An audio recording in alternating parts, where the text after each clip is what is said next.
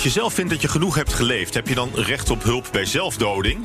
Als het wetsvoorstel voltooid leven wordt aangenomen, kunnen ouderen met hulp op een zelfgekozen moment hun leven beëindigen. Maar wat zou zo'n wet toevoegen? Mijn naam is Paula Seur en over die vraag praat ik in deze tweede aflevering van de Artsenpodcast van de KNMG. De podcast waarin we praten over actuele zaken die het artsenvak raken. Bij mij te gast zijn Els van Wijngaarden, onderzoeker aan de Universiteit voor Humanistiek en eindverantwoordelijk voor het rapport Perspectief, waarin ze onderzocht welke ouderen een wens tot levensbeëindiging hebben. En Antina de Jong, ethicus en jurist bij de KNMG. Nou, hartelijk welkom allebei. Fijn dat jullie hierover komen praten. En ik begin bij een onderzoek, Els, dat jij hebt gedaan naar die wens tot levensbeëindiging en hoe dat leeft in de samenleving. Je hebt meer dan 20.000 vragenlijsten laten invullen door 55-plussers. Met tientallen van hen hadden jullie ook gesprekken. 1600 huisartsen deden mee aan het onderzoek. Wat wilden jullie precies te weten komen? Met welke vraag ging je dat onderzoek in? Nou, wat we eigenlijk te weten wilden komen is hoeveel ouderen zijn er met een doodswens terwijl ze niet ernstig ziek zijn. En wie zijn die mensen eigenlijk, hè, die dan die wens hebben? Dus wat zijn hun omstandigheden? Wat is eventueel hun gezondheidssituatie? Demografische gegevens. Dus we wilden eigenlijk een beeld krijgen van wie zijn die mensen, maar vooral ook hoeveel zijn er. En? Wat kwam er naar voren? 10.000 mensen ongeveer, hè? Ja, 0,18% van de 55-plussers... en dat is ongeveer, het gaat ongeveer om 10.000 ouderen... die zeggen van, ja, wij hebben een actieve doodswens... al langer dan een jaar. En als ik moet omschrijven hoe die doodswens eruit ziet... dan is dat een wens tot levensbeëindiging. Dus dat waren... en er zijn natuurlijk meer mensen met een passieve doodswens... die meer sluimerend gaat... maar mensen met een actieve doodswens... en die ook een wens hebben tot levensbeëindiging... dat waren er zo'n 10.000. Ja, en dat is dan 0,2%, nog niet eens, van de 55-plussers. Van de 55-plussers. En opvallend was dat verreweg de meeste boven de, tussen de 75 en de 55 zaten. He, dus dat kennelijk deze thematiek... Eigenlijk de jonge ouderen. De jonge ouderen, ja. Dat was wel verrassend. Ja? En natuurlijk... Waarom verraste je dat jou? Wat had je eigenlijk verwacht? Nou, ik weet niet of we zozeer heel erg verwacht hadden dat het... We hebben die leeftijdsgrens gekozen bij het onderzoek van een 55 jaar om te checken. Van, er wordt de hele tijd gezegd in het debat van dit speelt met name op hoge leeftijd. En wij wilden gewoon wetenschappelijk toetsen, klopt dat? Het is wel verrassend, vind ik dan nu, om te zien dat dat dus kennelijk niet klopt, die aanname. Dat mensen die niet ernstig ziek zijn en een doodswens hebben, dat veel breder leeft. En tegelijkertijd dat ook een hele complexe doodswens is. Dus mensen zeggen, ik heb een actieve doodswens, het speelt al langer dan een jaar. Maar... hij was ook tegelijkertijd ongelooflijk ambivalent. Dus mensen zeggen, ik wil dood. En tegelijkertijd wil... ja, echt een groot deel staat de wens tot leven desalniettemin op de voorgrond. En dat geeft iets aan van hoe ingewikkeld die doodswens is. Dus het is een verlangen naar de dood, een verlangen om het leven te beëindigen... en tegelijkertijd daar ook heel erg mee worstelen, op twee benen hinken. Wat dus ook naar voren komt uit dat rapport... is dat de doodswens in verreweg de meeste gevallen niet persisterend is, zoals dat dan heet, hè?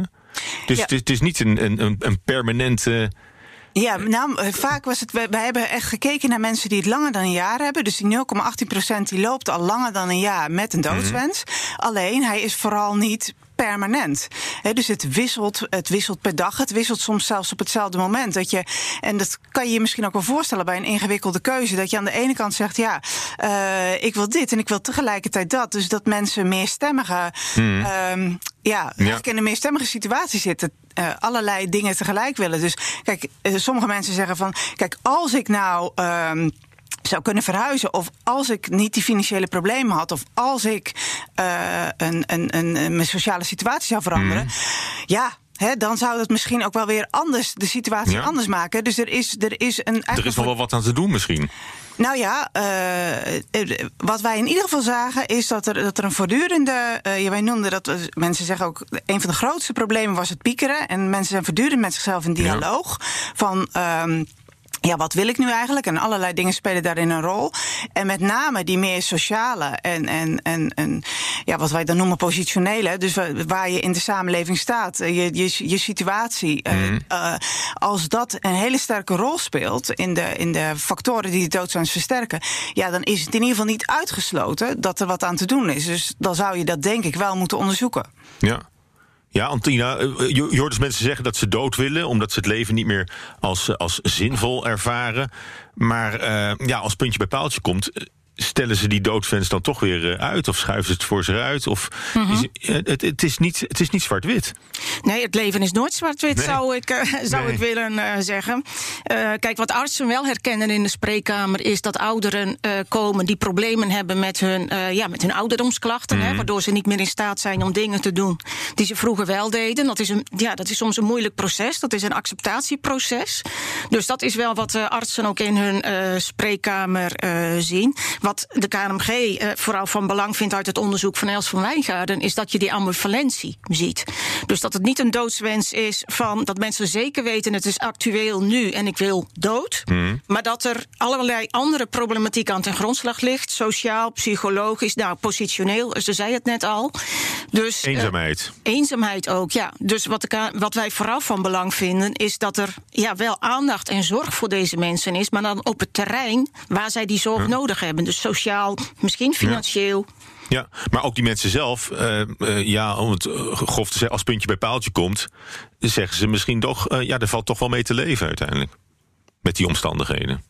Ja, dat zie je ook vaak. Nou, dat blijkt in ieder geval uit het onderzoek van Els van Wijngaarden, maar dat is ook wat artsen in de spreekkamer tegenkomen. Ja, nou, het beginsel van een voltooid leven. D66 is groot voorstander van een wet voltooid leven.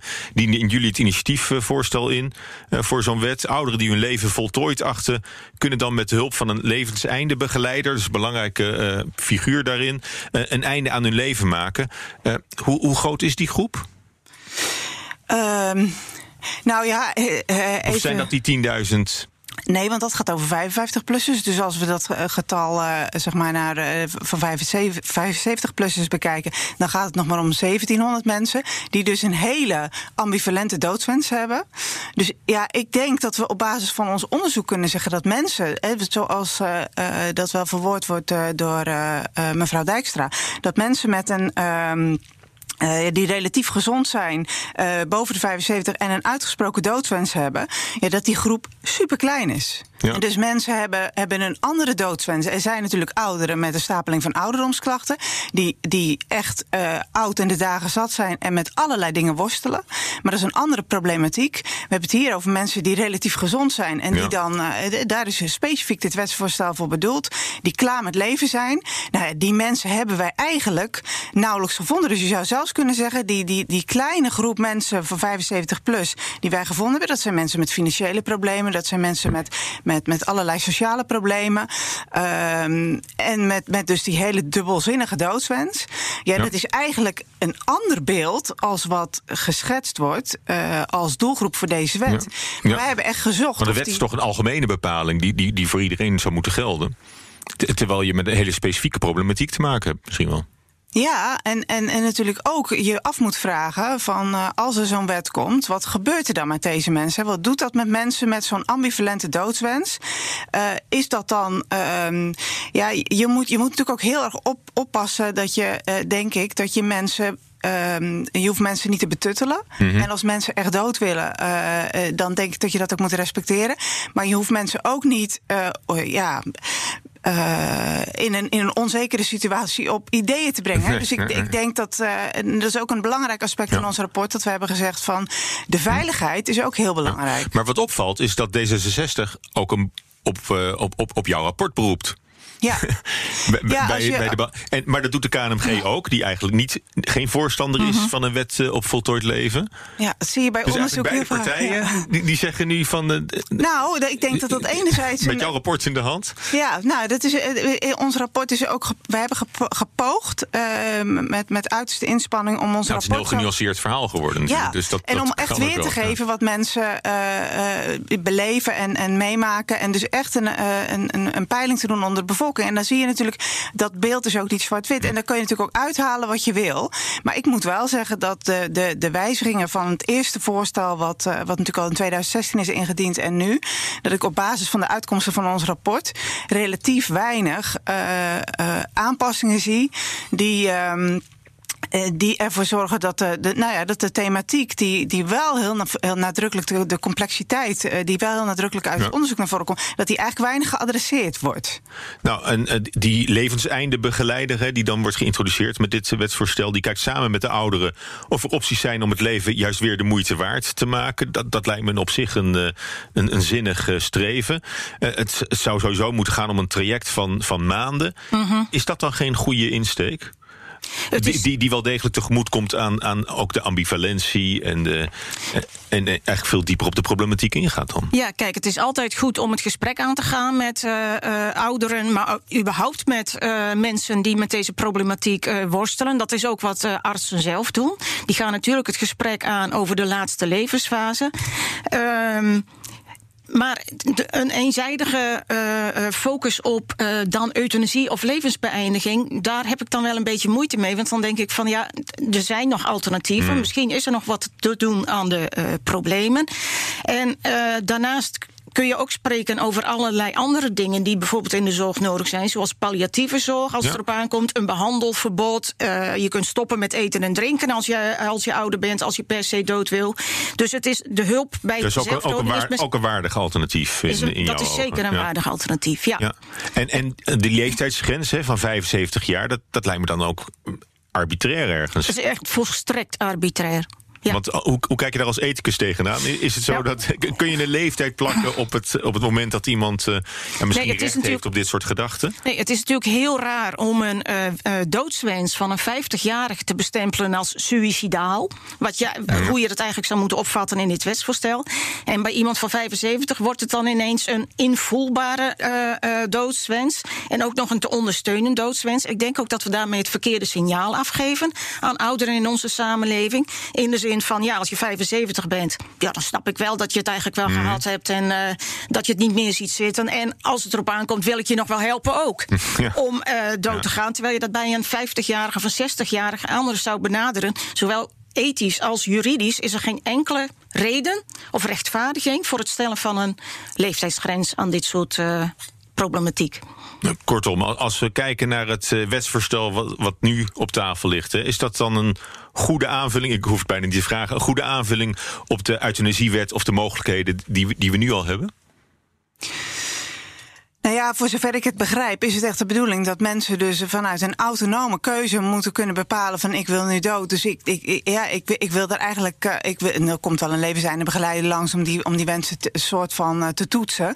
Maar tegelijkertijd voert de autonomie van iemand en de eigen keuze voert de boventoon. En nu is dat natuurlijk veel meer in de euthanasiewetgeving in een dialoog en zijn daar veel meer zorgvuldigheidscriteria aan verbonden. En ik denk persoonlijk dat wel heel belangrijk is bij dit soort cruciale, onomkeerbare, ingewikkelde beslissingen. En dan denk ik dat we ook ons moeten realiseren dat wij in Nederland een euthanasiewetgeving hebben, waar we wereldwijd uniek mee zijn, die volgens mij ook goed geregeld is en loopt en waar een breed draagvlak voor is. En dan, persoonlijk vind ik dan, als ik naar de problematiek kijk van de mensen die daar buiten zouden vallen en die een doodswens hebben die niet ernstig ziek zijn en de hele ingewikkelde sociale problematiek, sociaal-existentiële problematiek, dan denk ik, ik geloof niet dat het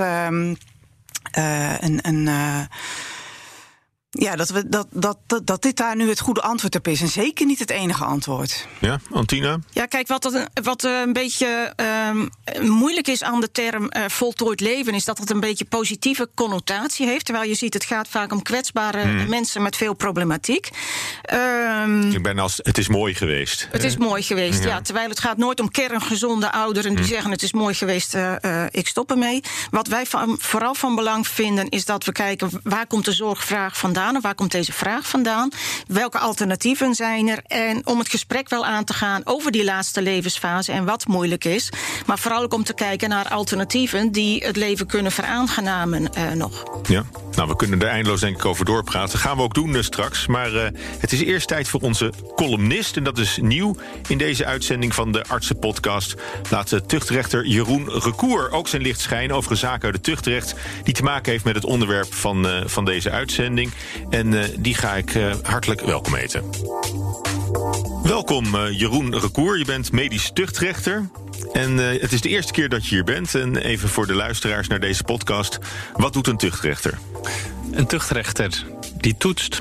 Het lijkt overigens net alsof het er één is, maar dat zijn er in de praktijk 5 of 3. Die toetst het handelen van een zorgverlener. En dan gaat het om zorgverleners, in mijn geval, die PIG geregistreerd zijn. Dat is het medisch tuchtrecht. Medisch tuchtrecht. En je hebt een zaak gevonden die ziet op deze problematiek die we vandaag bespreken. Over een voltooid leven, levensbeëindiging van mensen die op leeftijd. Ja en nee, want het is tuchtrechtelijk heel makkelijk waar het gaat om voltooid leven. Dat mag niet, dus mag je als arts ook niet meewerken. Dus over voltooid leven bestaan geen tuchtrechtelijke uitspraken. Oké, jij hebt een zaak dan van palliatieve sedatie. Precies. En met name wil ik focussen op de rol van de familie. Want je ziet minder bij euthanasie, maar vooral bij palliatieve sedatie dat er rond omgang met de familie en de acceptatie van de familie nog wel eens geschillen ontstaan. Oké. En even de terminologie palliatieve sedatie, waar doel je dan op? Nou, heel belangrijk is, en je ziet dat daar vooral bij de familie weer onduidelijkheid over bestaat. Dat gaat natuurlijk niet over het vervroegd sterven. Want dan kom je in de euthanasie. Het gaat om het bestrijden van pijn en lijden bij het sterven. Maar dat sterven zelf krijgt wel zijn eigen beloop. Oké, en in dit geval, deze zaak? Maar in deze zaak is een meneer en die heeft een tweede herseninfarct gekregen, een recidief.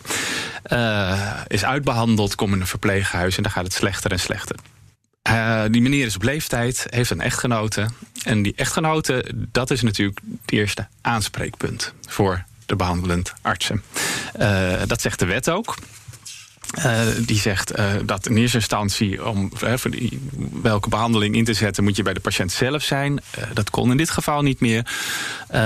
En dan heb je in de wet gewoon een dwingend rijtje waar je dan gaat kijken wie de vertegenwoordiger is. Nou, dat is in eerste instantie door de rechter benoemde wettelijk vertegenwoordiger, een curator of een mentor. Die was er niet. Dan een door de patiënt schriftelijk gemachtigde. Die was er ook niet. En dan komt de echtgenoot of de geregistreerd partner of een andere levensgezel. En die was hier wel. Het probleem in dit geval was dat de echtgenote zelf ook op leeftijd was en heel moeilijk zelf een mening kon vormen. Als ze met haar dochter kwam, zei ze nee, het is wel klaar. Maar kwam ze met haar zoon, dan zei ze nee, mijn man moet terug naar het ziekenhuis, ik wil behandelen. En die arts had dus een groot probleem. Wie gaan we nou volgen? Nou was in eerste instantie de zoon aangewezen als contactpersoon. En dat is veranderd later in de dochter. En de arts die heeft gezegd, het was specialist ouderengeneeskunde, die heeft gezegd, oké, ik hou gewoon contactpersoon aan, wat is. En met die persoon, samen met de echtgenoot, ga ik spreken over wat moet er nu gebeuren. In dit geval palliatieve sedatie.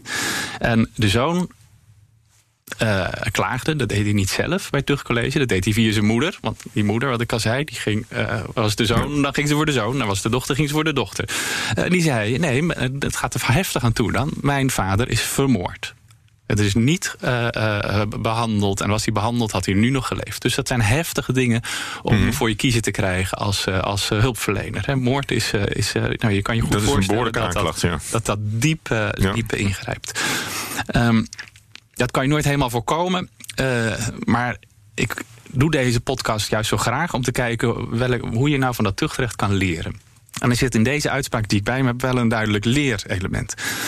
Allereerst is het zo, je moet dus kijken wie is gemachtigd. Nou, ik heb dat rijtje opgenoemd. En vervolgens ga je in gesprek. En wat heel echt van groot belang is dat je dat gesprek vroeg doet en vroegtijdig doet en daar afspreekt met wat is nou ieders rol. En ik zal even letterlijk citeren wat het tuchtcollege daarover zegt. Die zegt, na het oordeel van het college was het beter geweest als het gesprek van 4 juni 2018 explicieter was besproken of de contactpersoon ook vertegenwoordiger was. Wat de bevoegdheden van de contactpersoon en de vertegenwoordiger waren en wat van deze personen werd verwacht. Dat dit niet is gebeurd levert echter, in het licht van het hiervoor overwogene, geen tuchtrechtelijk verwijtbaar handelen op. Dus het leereffect wat het tuchtcollege heeft beoogd is: ga nou heel snel in het begin zitten met de familie en zeg wie kan ik aanspreken. De tuchtrecht zegt vervolgens, op het moment dat je dat hebt afgesproken, dan mag je daar ook van uitgaan dat degene met wie jij de afspraak hebt gemaakt, dat die dat regelt met de familie. Je hoeft niet met alle familieleden langs. Tuchtrechten zeggen echter ook, op het moment dat je hebt vastgesteld wie de gemachtigde is, dan ga je in principe uit van de wil van de gemachtigde bij het handelen. Bij het medisch handelen ook, tenzij medisch verantwoord handelen daaraan in de weg staat. Dus je maakt duidelijk wie de gemachtigde is en handel daar vervolgens ook naar. En communiceer vooral goed. Want dat is de lijn in iedere tuchtrechtuitspraak. Ja. En iedere column die ik terug zou komen. Communiceer over wat je gaat doen. Ja, maar zonder dat het in dit geval tuchtrechtelijke consequenties heeft voor de behandelend arts. In dit geval had die behandelend arts wel dus een leermoment, maar geen straf. Precies. Het leermoment is voor de hele sector. Heel veel doen dat overigens ook gewoon goed, hoor. Maar als je het ziet dat het fout gaat, dan zie je toch vooral dat die afspraken aan het begin niet helder duidelijk worden gemaakt. Dankjewel, Jeroen Rekour. En de volgende aflevering, dan horen we je terug met een nieuwe zaak uit het tuchtrecht. Antina, je hoorde net de column van Jeroen Rekour. Wat is jouw reactie erop? Nou, de casus die Jeroen Rekour beschreef is heel herkenbaar voor artsen. Misschien weten jullie dat de KNMG heeft een artseninfolijn. Daar kunnen artsen naartoe bellen met juridische en ethische problemen. Dit is een casus die echt heel veel terugkomt. Dat de familie het niet eens is over het behandeltraject van de wilsonbekwame familielid, zeg maar. Hè? En dat er dan ruzie ontstaat in de familie. En dan zegt de arts, ja, wie moet ik nu volgen? Moet ik voor de dochter of naar de zoon luisteren in dit geval? Kijk, voorop staat is dat een arts nooit medisch zinloze handelingen doet. Dus als het zo is dat medisch handelen zinloos is, zal de arts, die heeft die verantwoordelijkheid om dat dan niet te doen. Ook al wil de familie dit wel. En het is inderdaad van belang, zoals de tuchtrechter in dit geval ook zei. Ga met de familie bij elkaar zitten en wijs één persoon aan die de woordvoerder is of die de contactpersoon is met de arts, zodat de arts ook alleen met die persoon hoeft te communiceren. En in dit geval dan werd het uiteindelijk de dochter, begreep ik. Natuurlijk is de moeder de wettelijk vertegenwoordiger. Maar om dat te laten verwoorden, als iemand anders dat beter kan verwoorden, dan is het goed om die als contactpersoon aan te wijzen. Ja, Els, wat beluister jij in deze column? Ja, kijk, dit gaat natuurlijk over mensen in een palliatieve fase, dus die zijn ernstig ziek.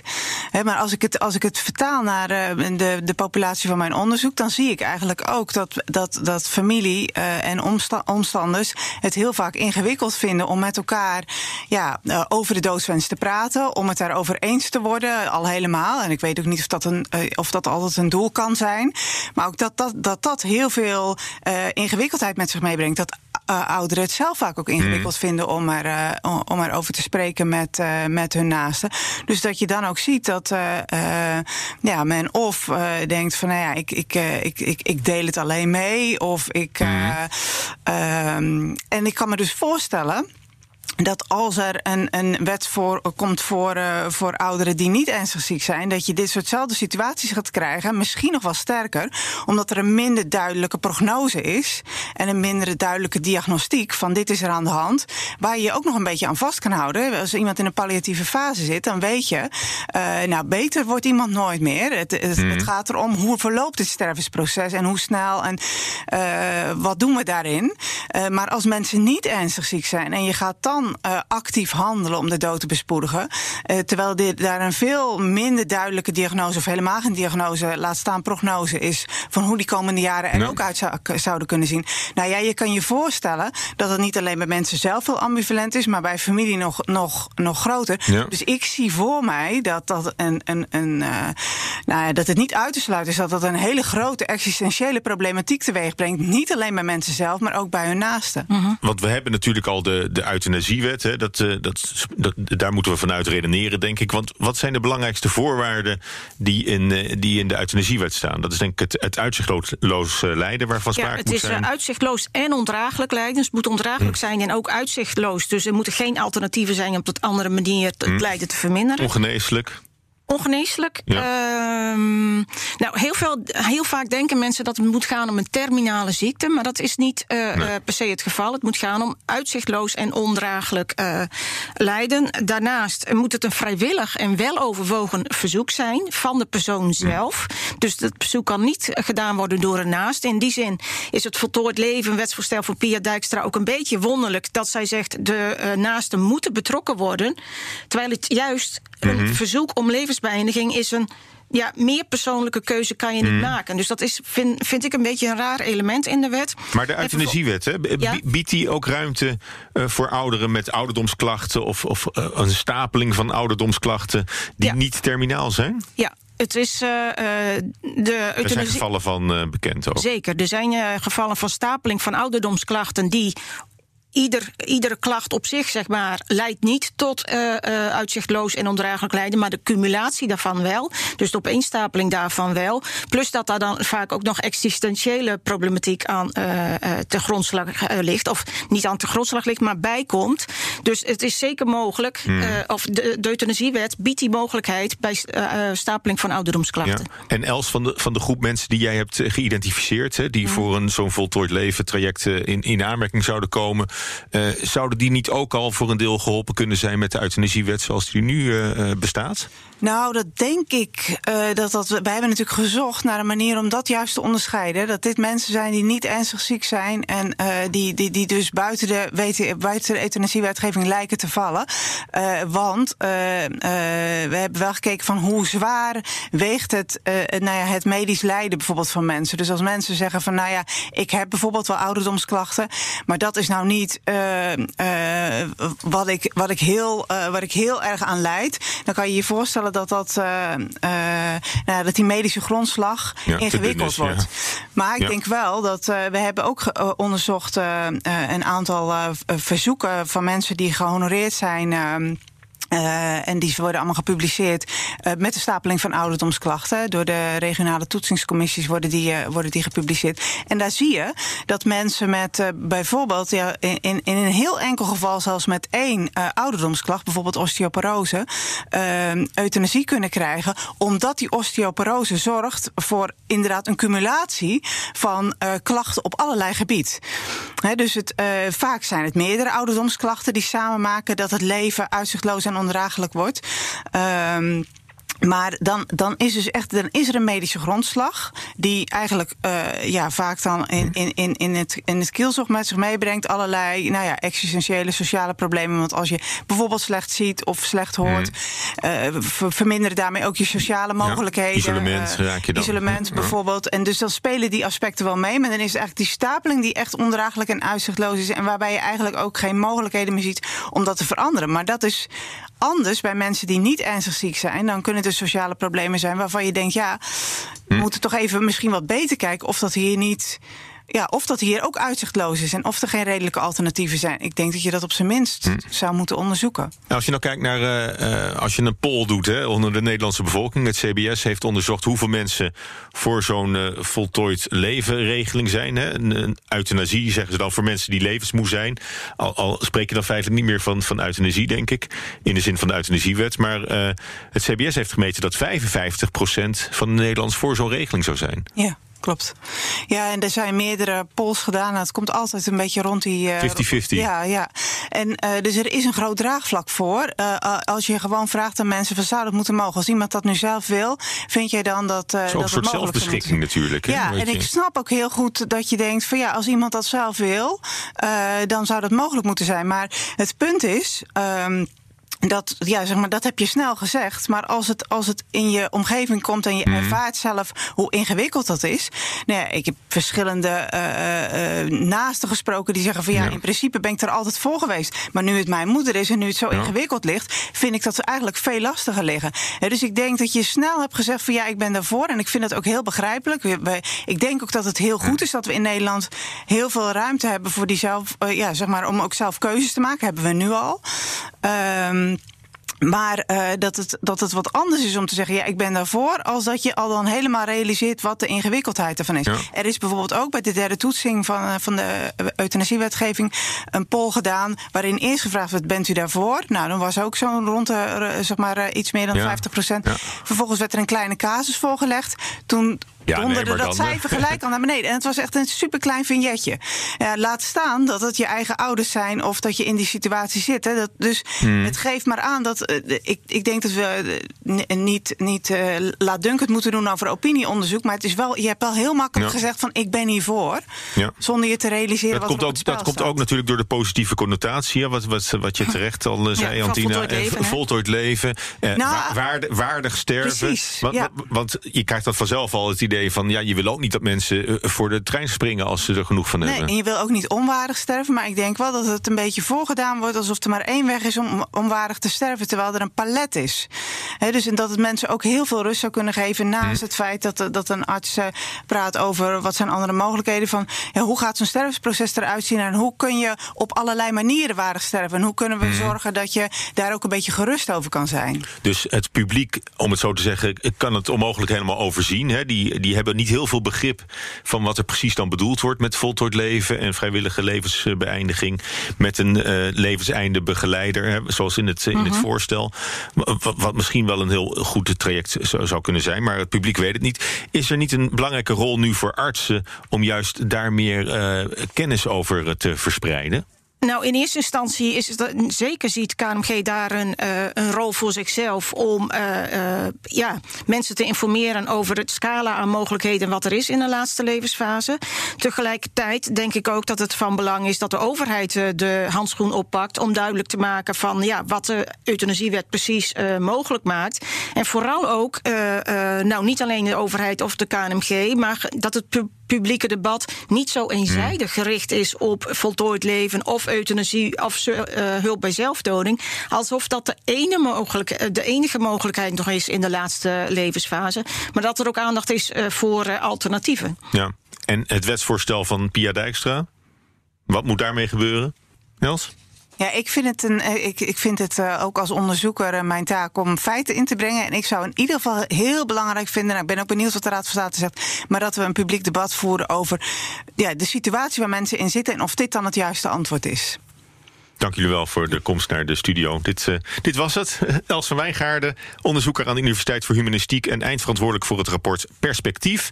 En Antina de Jong, ethicus en jurist bij de KNMG. Dit was de Artsenpodcast van de KNMG. Mijn naam is Paula Seur. Dank voor het luisteren. En wil je geen aflevering missen? Abonneer je dan op deze podcast. Graag tot de volgende uitzending.